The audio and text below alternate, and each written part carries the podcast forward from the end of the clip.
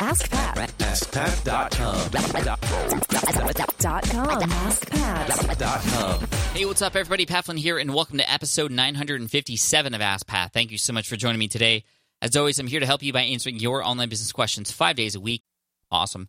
Right now, here's today's question from David. Hello, Pat. My name is David Moriarty, and I have a site called the TWLeader.com. As you might imagine, I write about leadership. Additionally, I try to help those individuals who have been fortunate to overcome the battle of cancer and rediscover one's passion for life. If my voice happens to sound familiar, I was featured on episode 335 asking how many words a blogger should write every day. Today, I have a question about how to utilize one's own research that they have conducted.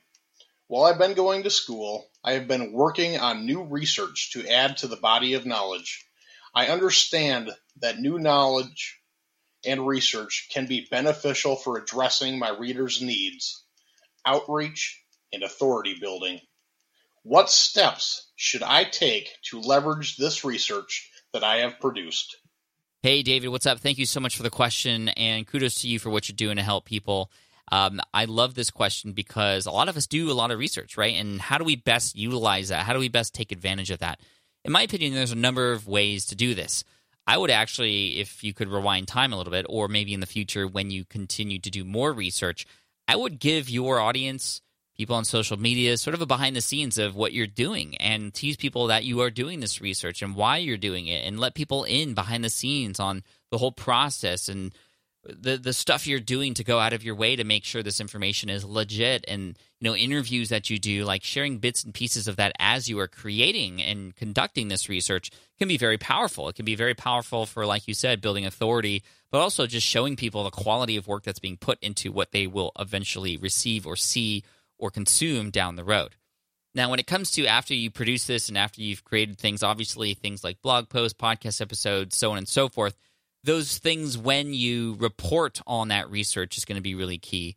But I think understanding how you might be able to help by getting that research in front of more people by connecting with other influencers would be really cool too. You might have some really cool findings that you want to share with some people who have an audience as well, which would be beneficial on both sides because you'd be able to give this new information to people who aren't able to do it or give it themselves because you're the one doing the research, but you're also to uh, able to have their audience if you get in front of them via a podcast or in a guest post or something like that.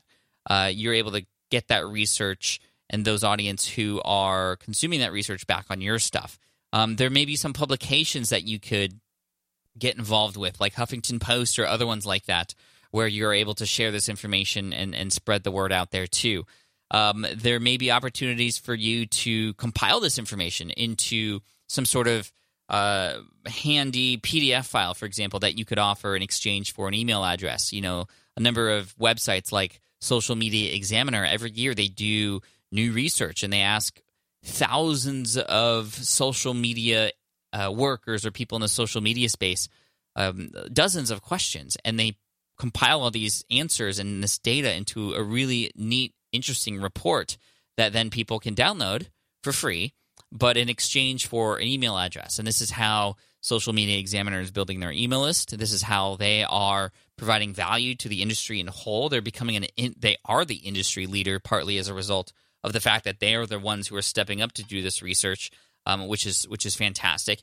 And I've noticed that every time they speak on stage at their event, Social Media Marketing World, which I will be at next March, I hope you all go. Um, it is uh, actually you can go to smartpassiveincome.com slash SMMW, social media marketing world. So smartpassiveincome.com slash SMMW. That is an affiliate link, but at no extra cost to you, you can get a ticket to that event. But anyway, you'll notice that in the opening keynote that Michael Stelzner usually does, he is the CEO and founder of Social Media Examiner and Social Media Marketing World. He'll mention this data. He'll talk about it, and it sets the tone for where we're at in social media. So there's a number of different things that I think you could take away from all those different kinds of examples. Um, and again, it becomes something that you can always reference in the future. So, future blog posts, future podcast episodes, you can mention this data that you've collected and the research you've done Um, I also think it's important for you to consider how you might be able to utilize the relationships that you built through this research to further advance the reach of this too. So, uh, just some ideas for you, David. But I want to thank you so much for this and for what you do. And I'm going to send you an Ask Pat T-shirt uh, for having your question featured here on the show. Even though you were here again, um, if you decline, that's totally cool. We'll we'll give it to somebody else too, since you've already been featured here. But that's up to you. Some people have gotten multiple shirts. You know, one is a backup in case one gets dirty. But um, yeah, man, thank you so much, David. Uh, we'll reach out to you soon, and thank you to all of you who've been listening. You know, if you have a question that you'd like potentially featured here on the show, just like David's, all you have to do is head on over to askpat.com and you can ask right there on that page. Thanks so much. I appreciate you. And here's a quote that I love by Ralph Waldo Emerson.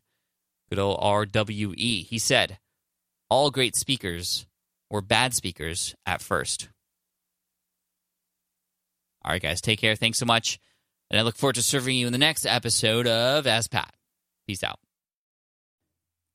Hey there, thank you for listening to Ask Pat 2.0. Now, you might have noticed that we haven't published a new episode in a while.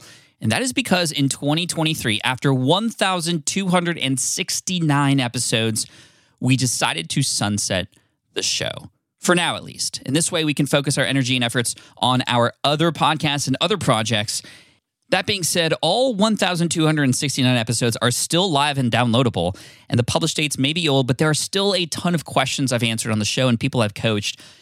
Those episodes are just as valuable as they were back then. So you can also visit smartpassiveincome.com slash askpat to dig through the archives. Plus, there's a search tool on the website that lets you search across our podcasts and blog.